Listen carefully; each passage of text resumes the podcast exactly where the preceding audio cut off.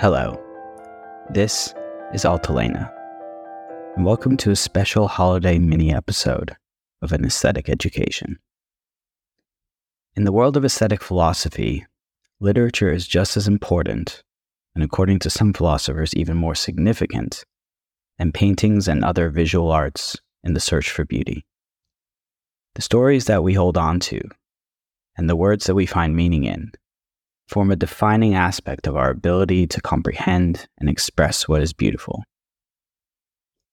Last week, I posted on our Instagram asking our followers what their book of choice was for the upcoming cold winter days. We received over 50 responses, which was unexpected and very heartwarming. There were lots of wonderful recommendations, including On the Road by Jack Kerouac, Power of One by Bryce Courtenay, all the Lord of the Rings books by J.R.R. Tolkien, Pride and Prejudice by Jane Austen, and much, much more. It's at this time of the year when the frantic holiday season begins to slow down, and we are able to spend some quality time with our loved ones, that a good book is always a welcome companion. To quote the playwright Tom Stoppard, I don't think writers are sacred, but words are. They deserve respect if you get the right ones in the right order, you might nudge the world a little, or make a poem that children will speak for you when you are dead. A lot of what we do in life is searching to find the right words and put them in the right order. At the end of the year, it's important to capture those moments and memories that matter and collect them in a way that will allow you to recall them when you need them most. There can be no better way to do this than finding a novel or a poem that speaks to you, that expresses ideas, emotions, and experiences of truth, that in turn becomes a space full of spots of time.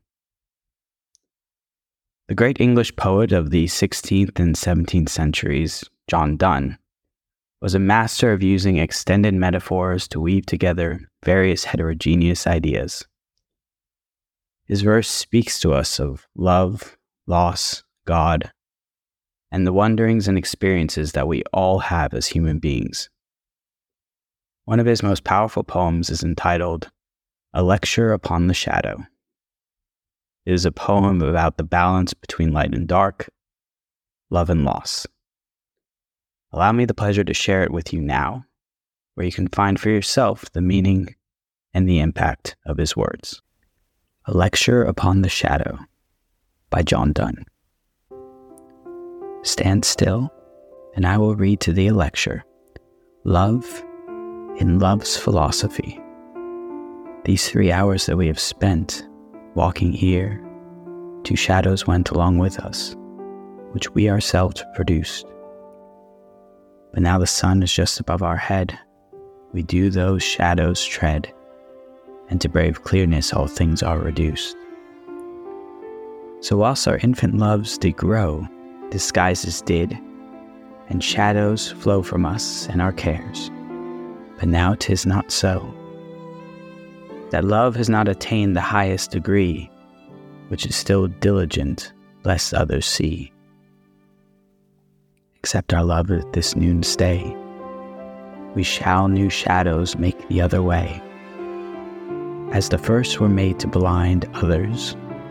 These which come behind will work upon ourselves and blind our eyes. If our loves faint and westwardly decline, to me thou falsely thine, nigh to thee mine actions shall disguise. The morning shadows wear away, but these go longer all the day. But oh, love's day is short if love decay. Love is a growing or full constant light, and his first minute after noon is night. As with all of our episodes, a transcript can be found on our website, along with this week's poem by John Donne at altalena.art. You can follow us once again on our Instagram our Facebook page, also under altalena.art. I want to wish all of our listeners a very Merry Christmas, Happy Holidays, and of course, a Happy New Year. May the coming year be filled with good health, happiness, and hopefully much good fortune along the way. Thank you very much for listening, and we will see you again real soon.